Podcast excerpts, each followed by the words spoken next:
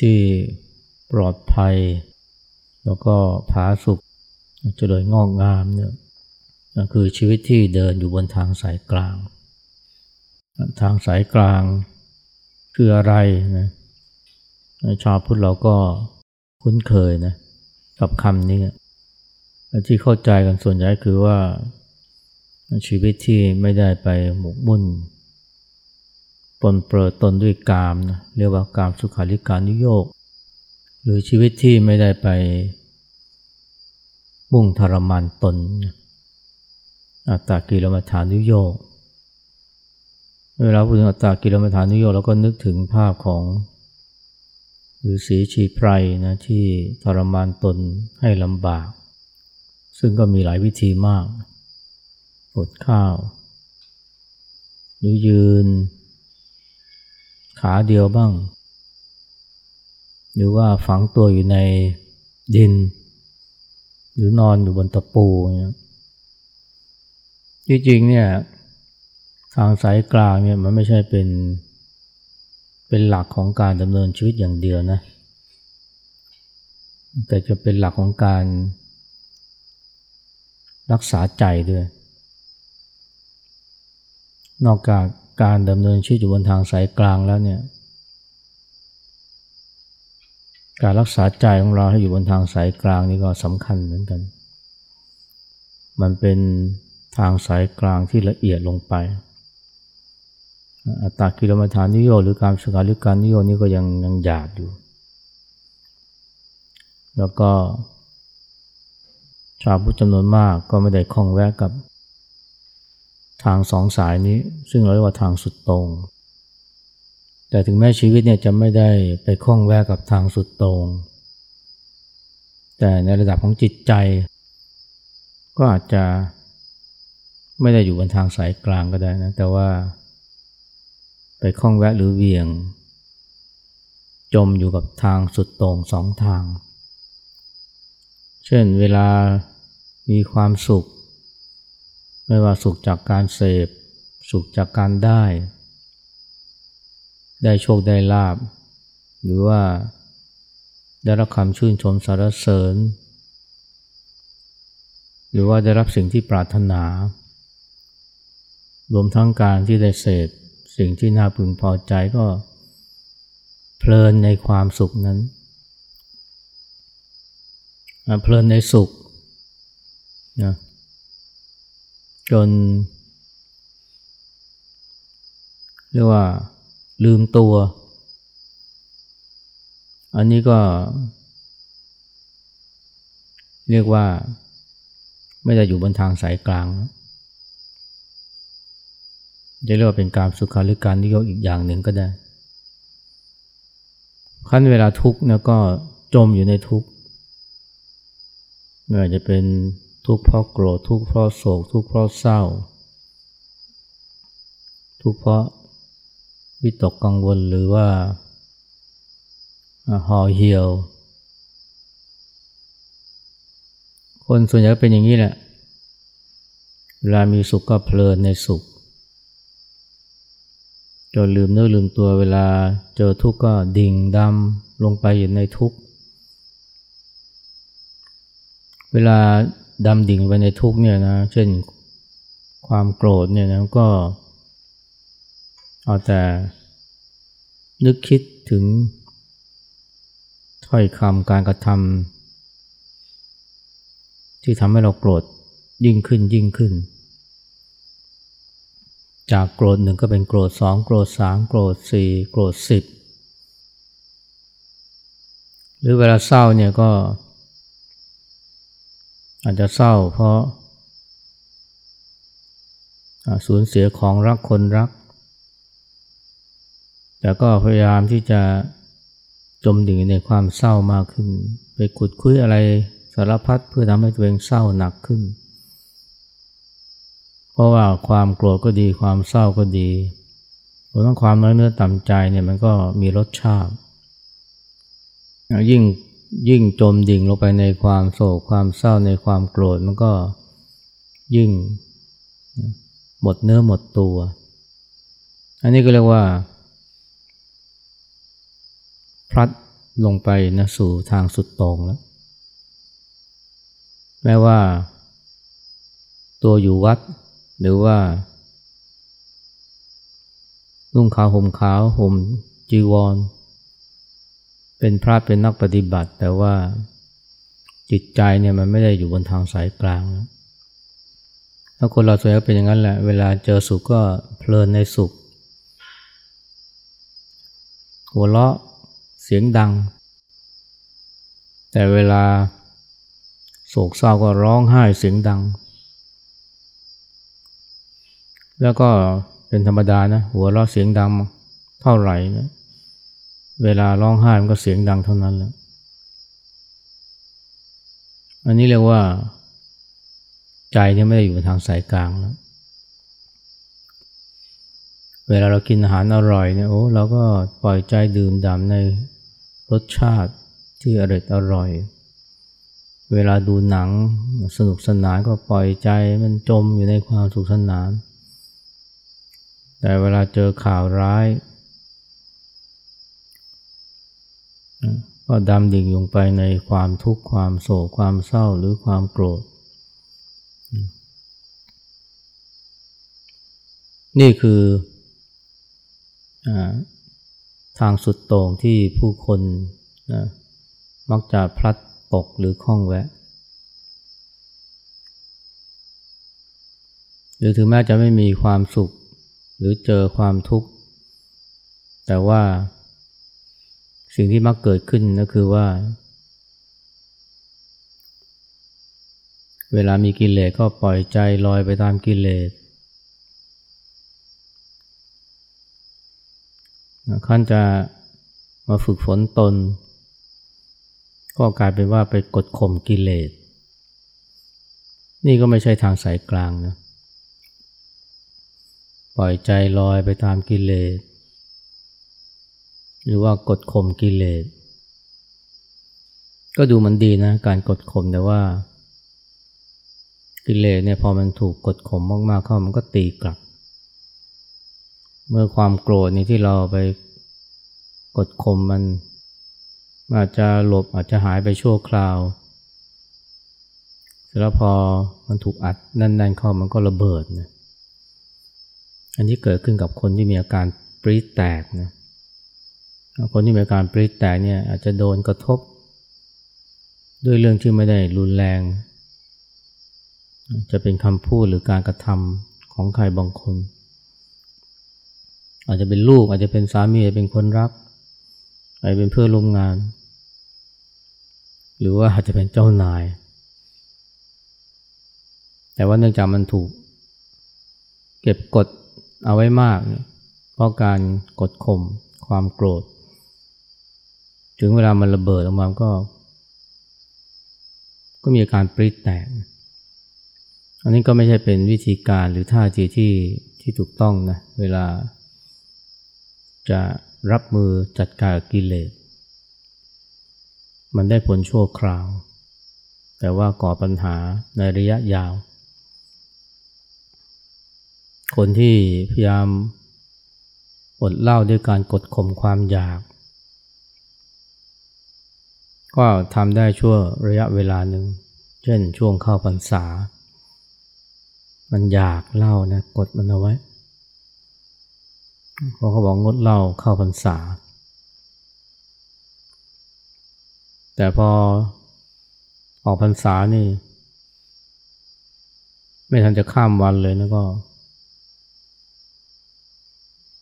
กินเหล้ากันอย่างเรียกว่า เมาไมา้จนไม่เป็นผู้เป็นคนเลยอันนี้ก็ความความอยากที่มันที่มันถูกเก็บกดเอาไว้นี่มันระเบิดออกมา จนเจ้าตัวคุมไม่อยู่แทนที่จะกินเหล้าก็โดนเหล้ากินนะจนบางทีก็เกิดเหตุร้าย เพราะว่าคุมตัวไม่อยู่นะ เราก็มักจะปล่อยใจไปในทางสุดตรงเนี่ยในลักษณะเนี่ยเวียงไปเวียงมา เวลามีความคิดก็ปล่อยใจลอยไปตามความคิด ที่เรียกว่า เผลอ ปล่อยใจเผลอปล่อยใจลอย แต่ขั้นจะมาปฏิบัติธรรมก็ทำตรงข้ามนั่นคือเพ่ง คอยเพ่ง คอยบังคับจิต ให้มัน อยู่กับลมหายใจบ้างอยู่กับมืออยู่กับเท้าบ้างหรือคอยบังคับจิตไม่ให้คิดบ้างนี่คือสิ่งที่เกิดขึ้นกับคนส่วนใหญ่นะเวลาปล่อยก็ปล่อยแบบเผลอไป ไม่รู้เนื้อรู้ตัว ถึงเวลาก็มากลับมาเพ่ง มันต้องเรียนรู้นะในการที่จะรักษาใจให้บนทางสายกลางคือไม่เผลอไม่เพ่ง ไม่ได้ปล่อยใจไหลไปตามกิเลส แล้วก็ไม่ได้ไปอาจจะกดข่มมันทางสายกลางนี่คืออะไรคือรู้นะรู้ทันนะมีความคิดเกิดขึ้นก็รู้ทัน ไม่ไหลไปตามความคิด แล้วก็ไม่ได้ห้ามความคิด มีอารมณ์เกิดขึ้นก็รู้ทันนะไม่ว่าจะเป็นกิเลส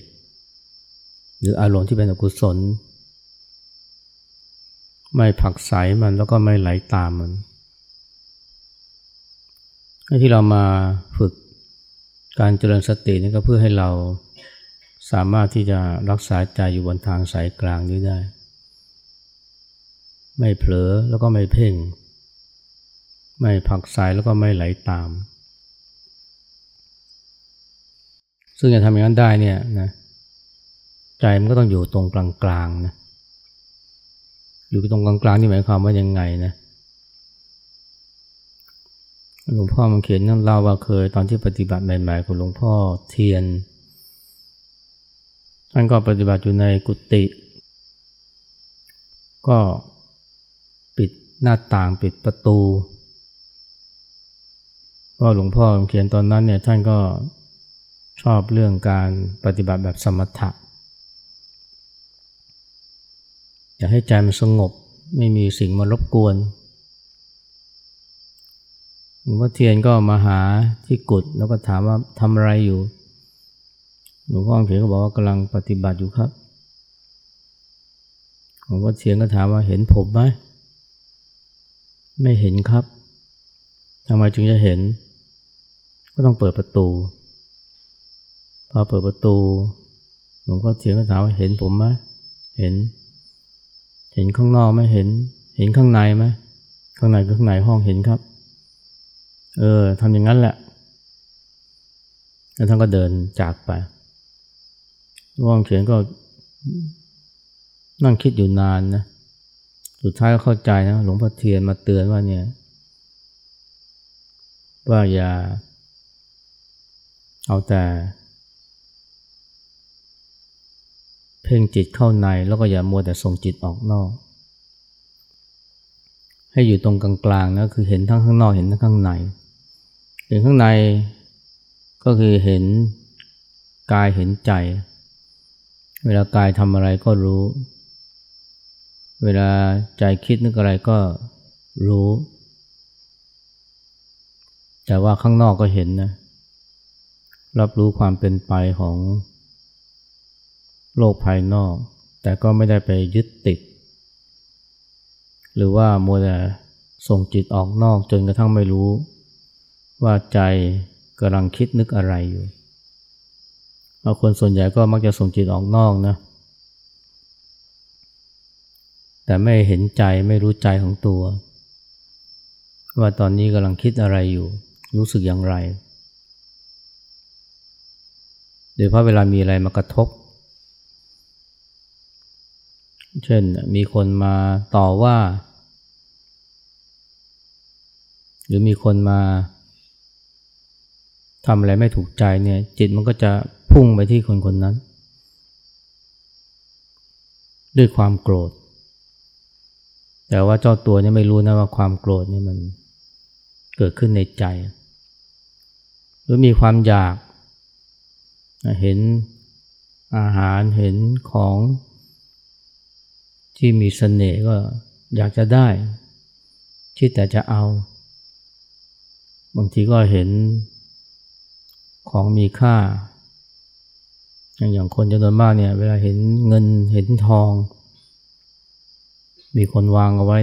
ไอ้ความอยากได้เนี่ยมันทำให้คิดว่าเนี่ยจะเอายังไงจะ จะขโมยยังไงจะเอามา อยู่ในครอบครองของเราได้อย่างไร แต่ไม่เห็นความโลภไม่เห็นความอยากที่มันเกิดขึ้น เวลาเจอรถติดเนี่ยจิตมันก็พุ่งนะแต่ว่าเนี่ยเมื่อไหร่รถมันจะขยับสักทีเมื่อไหร่ ไฟมันจะเปลี่ยนเป็นสีเขียวสักที จิตใจรุ่มร้อน เพราะเห็นแต่ข้างนอกแต่ว่าไม่เห็นข้างใน การที่คนจนไม่น้อยเนี่ย พอมาปฏิบัติแล้วเนี่ยมันก็เอาแต่มาเพ่งดูข้างใน มาเพ่งดูจิต มาจ้องมองหรือบังคับจิต หรือว่า เพื่อบังคับให้จิตมันสงบ แล้วก็เพลินในความสงบ จมดิ่งในความสงบ อันนี้ก็ไม่ใช่เหมือนกัน ตอนหลังหลวงพ่อคำเขียนก็เลยนะบอกเนี่ยเวลาเจริญสติเนี่ยเวลาปฏิบัติให้ทำความรู้สึกตัวเหมือนกับอยู่หน้าถ้ำหรืออยู่ปากถ้ำเนี่ยคือว่าเห็นทั้งข้างข้างนอก ข้างนอกถ้ำแล้วก็เห็นข้างในถ้ำไม่ใช่แต่อยู่ในถ้ำแล้วก็ไม่เห็นอะไรเลยอันนี้เราว่าต้องรู้จักวางจิตให้อยู่ ให้เป็นกลางกลางหรืออยู่ตรงกลางตรงกลาง เมื่ออยู่ตรงประตูมองเห็นข้างนอก แล้วก็มองเห็นในห้อง อันนี้มันก็เป็นวิธีที่ช่วยทำให้ใจมันอยู่ในอยู่บนทางสายกลางได้ คือไม่เผลอไม่เพ่ง แล้วก็ไม่ไหลไปตามกิเลสแล้วก็ไม่อาจจะกดข่มกิเลสคราวนี้นอกจากรักษาใจ ให้มีอยู่ตรงกลางแล้วเนี่ย เราต้องรู้จักนะฝึกจิตให้เป็นกลางต่อสิ่งต่างๆที่มากระทบด้วย การฝึกจิตให้เป็นกลางเนี่ยต่อสิ่งต่างๆเนี่ยสำคัญนะเพราะที่เราทุกเนี่ยเพราะจิตเราไม่เป็นกลาง ที่เราเพลินในสุข เพราะว่าจิตมันเกิดความยินดี ในสิ่งเสพ รวมทั้งในอารมณ์ที่เกิดขึ้นภายใน สิ่งเสพก็เช่น อาหารที่อร่อย เพลงที่เพราะ อันนี้เรียกว่าสิ่งเร้าภายนอก รวมทั้งอารมณ์ภายในนะ เช่น ความดีใจ ความสงบนะ หรือความสุขเนี่ย พอมันเกิดขึ้นเนี่ยถ้าจิตเราไม่เป็นกลางนะ เกิดความยินดี เกิดความอยาก มันก็ทำให้ลืมตัว หรือถ้าไม่ลืมตัวก็จะทำให้เกิดทุกข์ตามมา เพราะถึงเวลาที่ความสงบมันหาย ถึงเวลาที่ความสุขมัน ดับไป ก็จะเกิดความเสียใจเพลินในสุข แต่พอสิ่งที่ทำให้สุขนั้นเนี่ยมันหายไปมันก็กลายเป็นความทุกข์ เราสุขเพราะอะไรเราก็ทุกข์เพราะสิ่งนั้นแหละ ถ้าว่าเราเพลินในสุขนั่นนี่คือผลอย่างที่เราควรจะวางใจเป็นกลางนะต่อ สิ่งที่น่ายินดี ไม่ว่าอยู่ภายนอก หรืออารมณ์ที่น่ายินดีที่เกิดขึ้นภายใน และเช่นเดียวกันนะพอมันเจอ รูปรสกลิ่นเสียง ที่ไม่น่าพอใจมากระทบ เช่นเสียงดังอากาศร้อน ถ้าใจเราเป็นกลางต่อสิ่งนั้นมันก็ไม่ทุกข์นะเรามักจะคิดว่าความทุกข์เกิดทันทีที่เสียงดังมากระทบ หรือว่าเสียงต่อว่ามากระทบ แต่ที่จริงแล้วเนี่ย มันยังไม่ทุกข์เมื่อเกิดการกระทบ แต่ว่าทุกข์เมื่อเกิดการผักใสผักใสเสียงที่ได้ยินผักใสรูปที่เห็น เกิดความยินร้ายต่อสิ่งนั้น คือใจไม่เป็นกลางนะอย่างที่หลวงพ่อชาเคยนะพูดกับลูกศิษย์นะลูกศิษย์มา บอกว่าเนี่ยเสียงดนตรีมารบกวนการนั่งสมาธิของพระและโยมขอโทษด้วย ขอโทษหลวงพ่อ หลวงพ่อบอกว่าเนี่ยโยมไม่คิดว่าเสียงดนตรีรบกวนเรา ที่จริงเราต่างหากที่ไปรบกวนเสียงดนตรีหมายความว่าที่เราหงุดหงิดเนี่ยเพราะใจมันไปทะเลาะกับเสียงดนตรี ใจมันไปเกิดอาการต่อต้านผักใสยินร้าย ต่อเสียงดนตรี ถ้าใจเรา มีความเป็นกลางต่อสิ่งนั้น ต่อเสียงมันก็ไม่ทุกข์นะไอความคิดฟุ้งซ่านหรือ อารมณ์อกุศลก็เหมือนกันนะที่มันเมื่อมันเกิดขึ้นในใจ อาจจะเป็นเพราะเราเผลอไปปล่อยให้มันปล่อยจิตปรุงแต่งความคิด ปรุงแต่งอารมณ์เกิดขึ้น แต่ถ้าใจเราเป็นกลางกับมันนะ มันก็ไม่ทุกข์นะ ความคิดฟุ้งซ่านไม่ได้ทำให้เราทุกข์แต่ เป็นเพราะเรารู้สึกลบต่อความคิดฟุ้งซ่านต่างหากเป็นเพราะเราอยากให้มันหาย เป็นเพราะเราปรารถนาความสงบ แต่ถ้าเราวางใจเป็นกลางนะต่อความคิดฟุ้งซ่านเนี่ยมันก็ไม่ไม่ทุกข์อะไรแม้กระทั่งความโกรธหรือความโศกความเศร้าเนี่ยเมื่อมันเกิดขึ้นในใจ แต่ถ้าเราแค่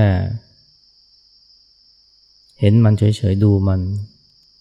หรือที่หลวงพ่อใช้ว่ารู้ซื่อๆความเครียดความโกรธ ความโศกความเศร้าเนี่ยแม้เกิดขึ้นในใจ แต่ถ้าเราเห็นมัน เห็นด้วยอาการรู้ซื่อๆรู้เฉยๆหรือรู้ด้วยใจที่เป็นกลางเนี่ยมันก็ไม่ทุกข์นะหรือผู้ใหญ่นี่คือมันก็ทำอะไรเราไม่ได้ แต่เพราะใจเราไปผลักไสมัน ผักไสอารมณ์เหล่านั้น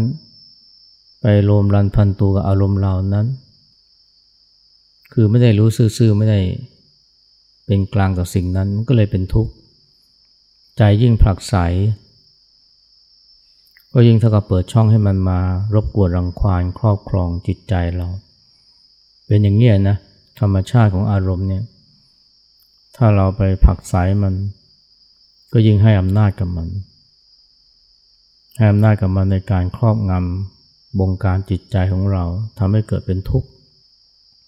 แต่ถ้าใจเป็นกลาง อารมณ์พวกนั้นก็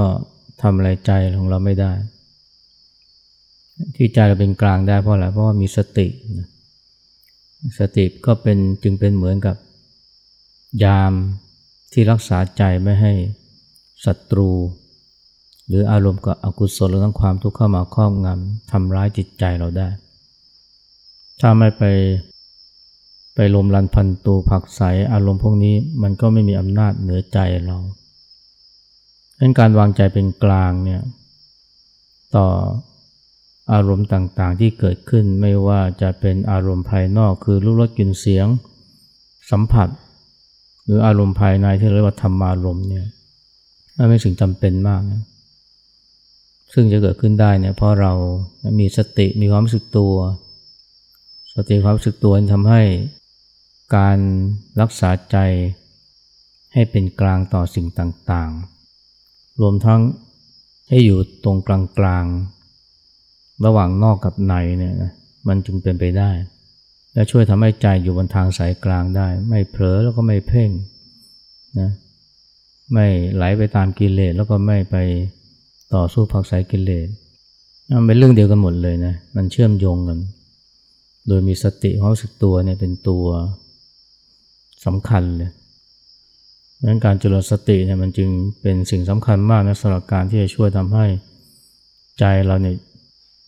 อยู่บนทางสายกลางแล้วพอใจเราอยู่บนทางสายกลางแล้วการมีชีวิตที่ดำเนินบนทางสายกลางก็เกิดขึ้นได้ง่าย แล้วก็เกิดขึ้นองอย่างยั่งยืน วันการเจริญสติเนี่ยจึงเป็นหัวใจสำคัญนะของการดำเนินชีวิตบนทางสายกลาง